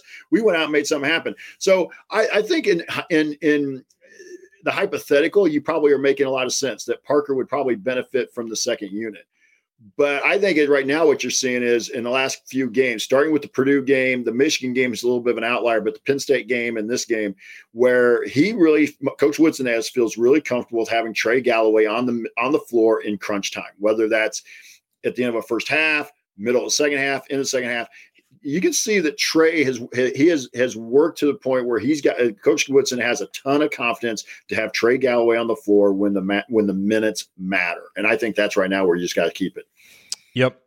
Um, okay, Andy, let's quickly just talk about the bracketology impact of this. Um, you know, obviously it's not like a signature win, but it's a road win for a program that really needs them.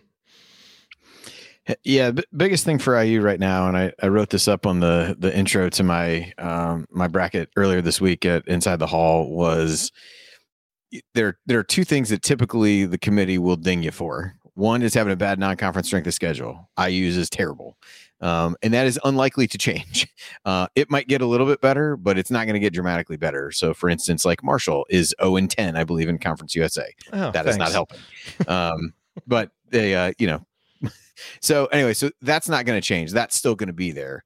Uh, the road wins is something they can improve on, and and so you know they pick up a second one. I think it, n- nobody is asking you to be um, you know over 500 on the road in order to to not get left out or dinged or whatever. But you got to at least show that you've shown some ability to win away from home. So the Notre Dame win on a neutral floor continues to look better um, as they look good in a not very good ACC.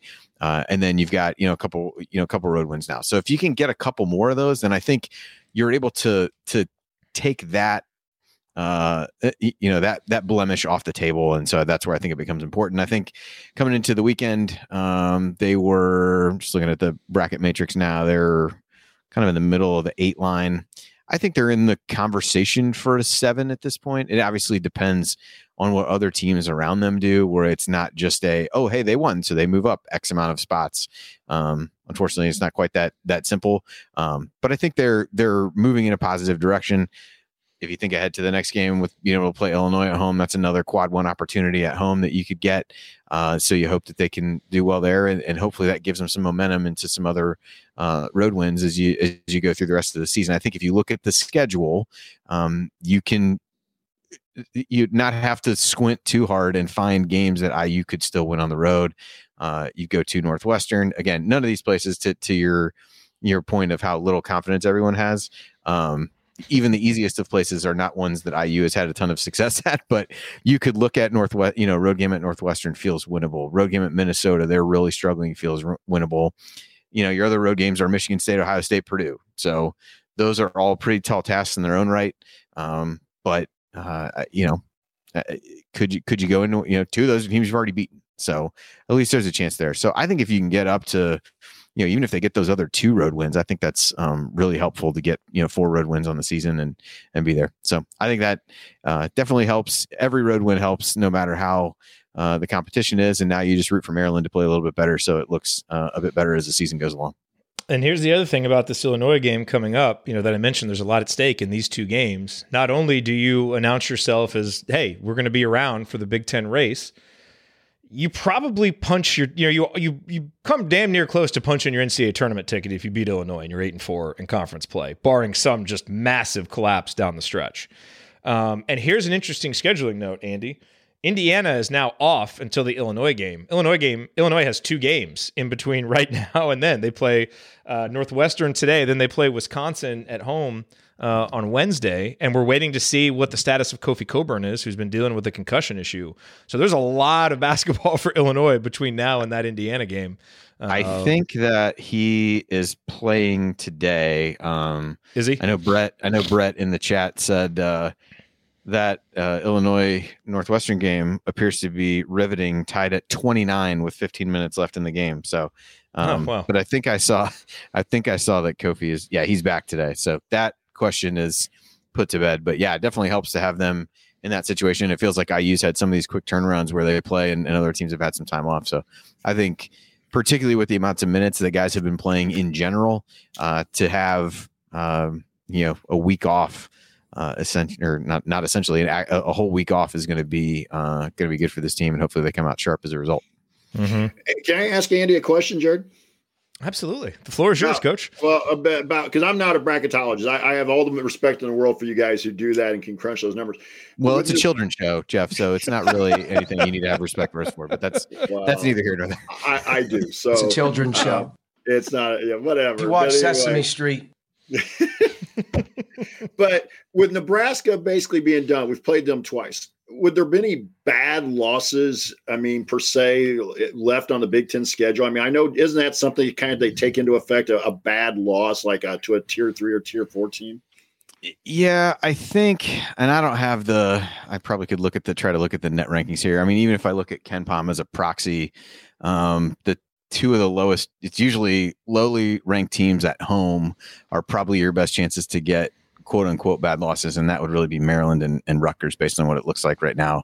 Uh, based on that, even at Northwestern, I don't think at this point would be a bad loss to be one you'd like to get. And then, you know, otherwise you've got Illinois, Michigan State, Wisconsin, Ohio State, uh, and Purdue. So, um, you know, most of those I think you can uh, feel, you know, Minnesota maybe is drifting that way, but I don't think they're going to be bad enough where that'd be a quad three. So I think probably those home games against Maryland and Rutgers are potentially the ones that fall into that category. But yeah, you don't have and that's kind of the Big Ten in general this year. Everybody's played well enough, even the teams that were projected to be down close to Nebraska, where they're not just a total mess. Um, and and a number of those teams are are in there as well. So kind of done with Penn State, uh, who's probably not even quite that low on the on the pecking order either.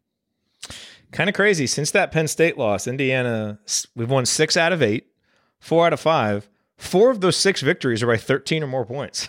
I mean, we're like we're kind of slowly doing things that we haven't done in a while, you know, and I don't know. I'm kind of happy Woody, you know, almost like prematurely put the bench guys in. It was almost like him saying, "Yo, guys, we got this.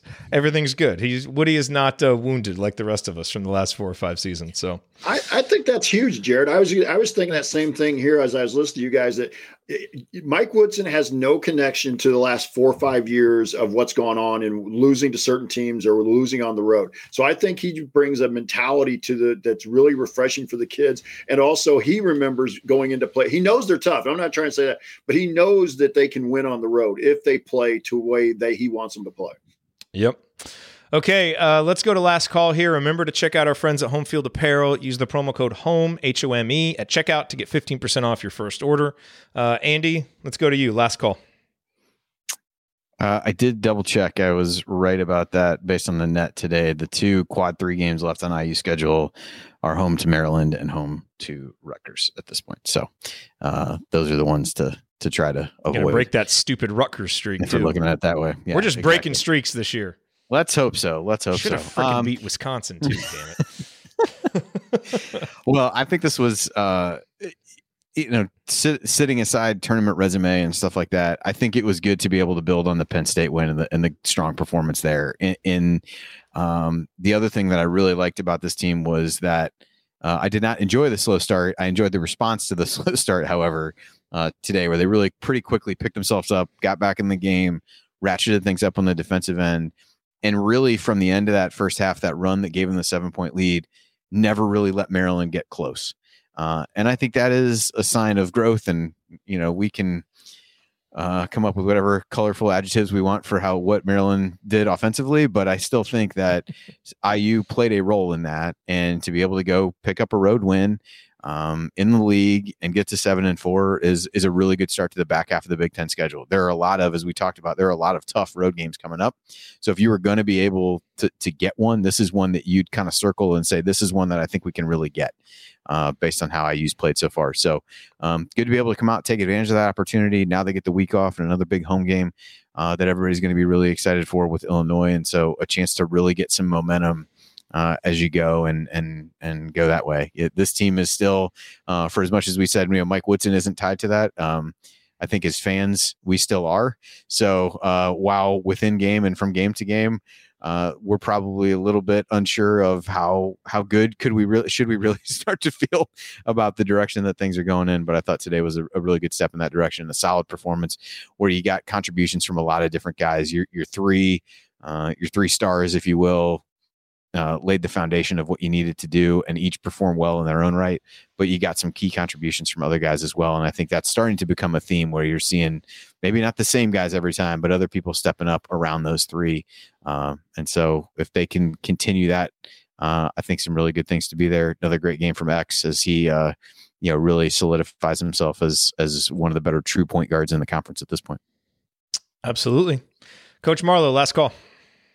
Well, first of all, I think Saturday's a, a huge game, and just from the standpoint of keeping momentum going. But I expect an Assembly Hall crowd that's going to be rocking again. It may not be Purdue, but Illinois is one of those teams that is a rival where it maybe not jumps to the top of people's head, but I believe them to be right there in that top tier of the of the rivals for IU basketball. Um, and so I expect that to be a huge game, a huge crowd. AC Assembly Call is going to be in town, so right. you know, that, that should be enough. But um, but I would be interested to see this also because there's a some people are saying in the chat that Curbelo wasn't playing today, and so it'll be interesting to see if he's healthy um, to play against us. If not, that that obviously that brings that point guard situation into a little better I believe X can play with Curbelo, but I just think anytime that you can get you know a, a, little help with somebody not being available is always going to be helpful against a really good team by like Illinois. Um, and I want to just say that I'm just enjoying watching the kids play. It, it's I know they've lost some games that frustrate us, but right now here we are at 16 and five, seven and four in the league, and and it's been as much fun watching them play and and compete uh, on, the defensive end. And then now Brett says Curbelo is playing, so I was I, I must have seen that wrong. But anyway, um, to see them compete, that to me is the big thing that I'm taking away right now. Is I feel like at least game in and game out we're competing, with maybe the Michigan game being the lone exception. Yeah, no, this team is fun to watch. And, you know, this team right now, you know, Coach Woodson was brought in to do a lot of things.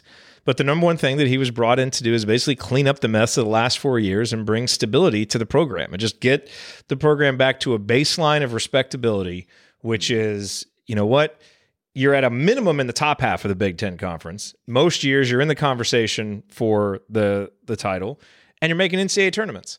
And right now we're on track for all of those things. So despite some of the struggles, you know, some of the bad losses that we look back on and some of these questions about the starting lineup and the the rotations late in games and all of that stuff. And it's not that those questions weren't fair questions, but there's just been a tone that coach Woodson set from the day that he was hired that gave you some faith that the man in charge really had a handle on what was going on right? And you know, look, we're what 21 games into the the Mike Woodson era. We're still learning about him. It's a fan base that hasn't been able to trust its coach, frankly, in a long time. And so we trust Mike Woodson as a Hoosier and for all the things that he's done. But now he's kind of in that we're it's this new context where we're fans and he's the coach. Learn if we can trust him. I'm telling you, to me, the lesson of January is I think we can start to trust this coach. You know, he may do some things that don't quite make sense because he may be coaching a little bit in an NBA way in college games, and sometimes that has worked out better than others. But his patience and his, you know, willingness to just, you know, to kind of be calm and trust his guys, it's working out more than it's not. And that is a big part of the reason why this team, with a lot of the same players, is performing better than what we've seen, you know, especially the core, with the one big massive difference being Xavier Johnson, who is, you know, exactly what this program has been missing for the last four or five years. Even Xavier Johnson at his worst this season has been a better point guard than what Indiana has had in the past. But now that we're seeing Xavier Johnson kind of fully realize what he can be as a point guard in terms of decision making and being able to balance playing aggressively without you know making the bad mistakes it's having a huge impact on this team. And a big part of that is because you know he's received some great coaching. Uh, his coach has had patience with him to play through some mistakes but has also known when to sit his butt on the bench to to make a point. And that's all you know kind of coming to fruition now. So really yeah go ahead coach I was just going to say, I was th- kind of thought popped in my head when you were talking there, Jared. How much of what Mike Woodson learned when he had the Hawks 15 years or so ago, and they were like the youngest team in the NBA. I mean, you can't mm-hmm. expect, you know, you're not going to the playoffs. You know, you're not going to win probably 30 games that first year, or maybe to, the, the patience that he's showing with kids, I think is one of the things that may not have been a Bob, a great Bob Knight trait, but you talk to those kids that played for Bob Knight, they all, the ones who, who stuck around for four years, all felt like Bob Knight was in their corner. They may have not liked every single day, but I think that's what you get from Mike Woodson. And I just wonder how much of that experience with the Hawks when he was, you know, where they were the, the average age was like 23, I think, when he had them that first year. Yeah. I just really think it's playing well with a bunch of college age kids. I'm sure I'm sure it makes a big difference. I mean, all, you know, all of his experience. And again, it's, you know, it's it's it's patience that's delivered with tough love. Like it's not like I think because this is the difference. You know, I think the the struggles Indiana fans had with Archie is it's like okay, you know, he was patient in the sense that he kept playing guys, but it's like, is there any accountability for mistakes or when things go wrong? And like you see it, you saw it with Jordan Geronimo last game in a game that Indiana had well in hand. You know, he you know didn't understand the scouting report and helped off a three point shooter, and he got chewed out coming over to the bench. Trey Galloway today, in the midst of a game that Indiana is playing very well. You know, he came in. I don't even remember what he did. It was something along the sidelines. Uh, uh, oh, it was uh, trying to inbound the ball, and he didn't know what you know. He didn't get it in. He called the timeout, and Mike Woodson chews him out.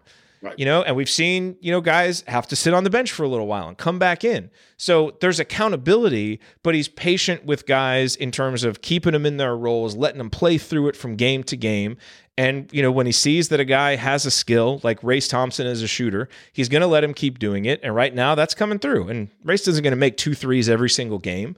But, you know, everybody was saying Race needs to stop shooting, and the numbers all backed it up. And Race shooting has been a big part of the reason why Indiana has played well these last couple games. Those have been really important shots at, at, at big moments. So uh, all I'm saying is, you know, I think it, you know, we're going to come on these shows and we text each other and we're on Twitter.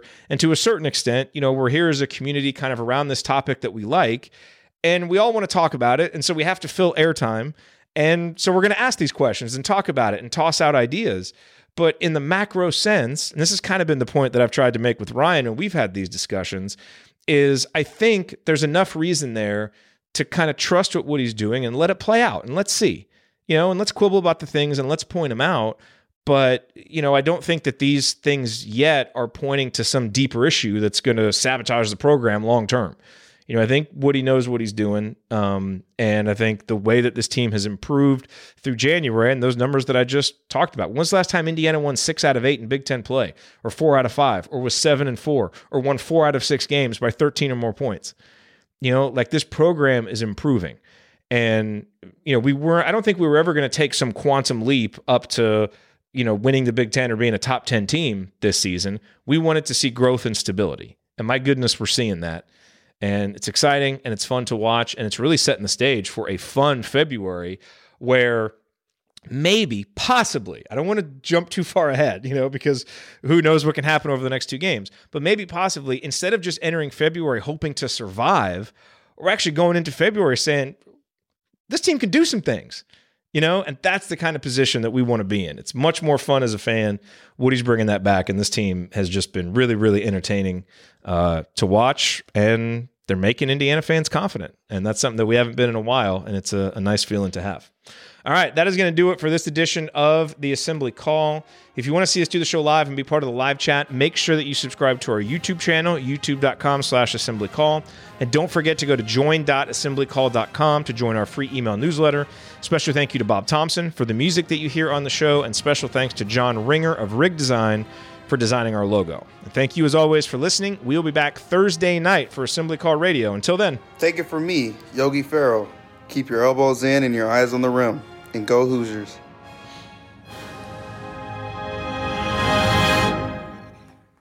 All right, I got to get out of here, folks. Thank you. Thank you. Thanks for coming out. This is a great day for Mike Woodson and his family. Yes, it is. Um, last thing I want to say for those still listening, we are going to be up uh, in Bloomington next week. Uh, I get in Friday. We're gonna we have our you know kind of team dinner Friday night. Then we'll be out and about uh, Friday night after that, and then Saturday we'll be at the game. And I want to get a big picture with all the assembly call folks. So we're going to meet. Uh, you know the big IU that's made out of the old McCracken Court wood. Uh, we'll meet there probably at halftime and try to get a big group photo. I'll put some information on Twitter and in the community. But everybody who's there, like the whole reason we're going up is try and meet as many of you um, as po- well, and to see us kick Illinois' ass, but to see as many of you as possible. Uh, so there, and then we're going to be at Switchyard afterwards. So at any of those touch points, if you're around, um, you know, let me know on Twitter or in the community or whatever, because really want to be able to to say hi, meet you, um, and just have a great great weekend. Um, can't wait to get up there. So that that is coming next week. Now, as far as the Switchyard event goes, we are basically like at the capacity RSVP wise. Like the RSVP spots filled in pretty quickly. Um, if you don't have one of those, I would still say come because there is kind of like extra room at the bar and stuff, and they're going to do whatever they can to accommodate as many people as possible. Plus, people may come and go, so don't be deterred.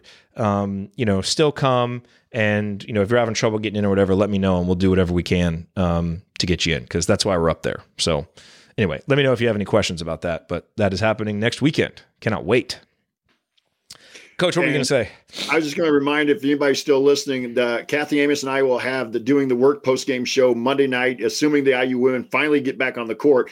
Tough game at Michigan that may go a long way determining who wins the Big Ten title. So that post game show, roughly eight o'clock Central Time.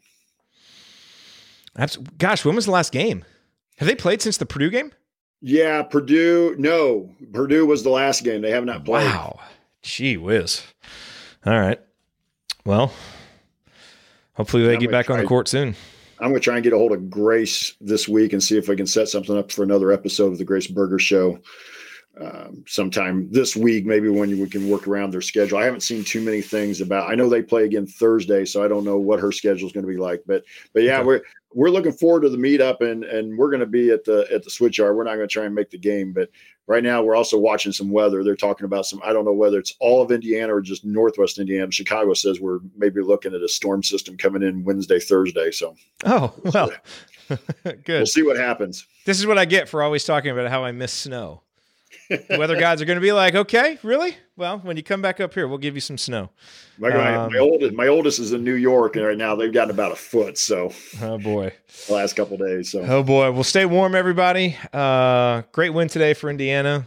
The wins always they just taste a little better when it's a road win. So, thanks for being here, everybody. Coach, thanks for being here, and uh, we will talk to you guys. Well, those of you in the community, we'll talk to you all in the community. Uh, otherwise, we'll talk to you Thursday night on AC Radio. See y'all. Support for this podcast and the following message come from Corient. Corient provides wealth management services centered around you. They focus on exceeding your expectations and simplifying your life. Corient has been helping high achievers just like you enjoy their lives more fully, preserve their wealth, and provide for the people, causes, and communities they care about. As one of the largest integrated fee only registered investment advisors in the U.S., Corient has deeply experienced teams in 23 strategic locations. Corient has extensive knowledge spanning the full spectrum of plan planning, investing, lending, and money management disciplines. Leverage Corient's exclusive network of experts to craft custom solutions designed to help you reach your financial goals, no matter how complex they may be. Real wealth requires real solutions. For more information, connect with a wealth advisor today at corient.com. That's C O R I E N T.com. Corient.com.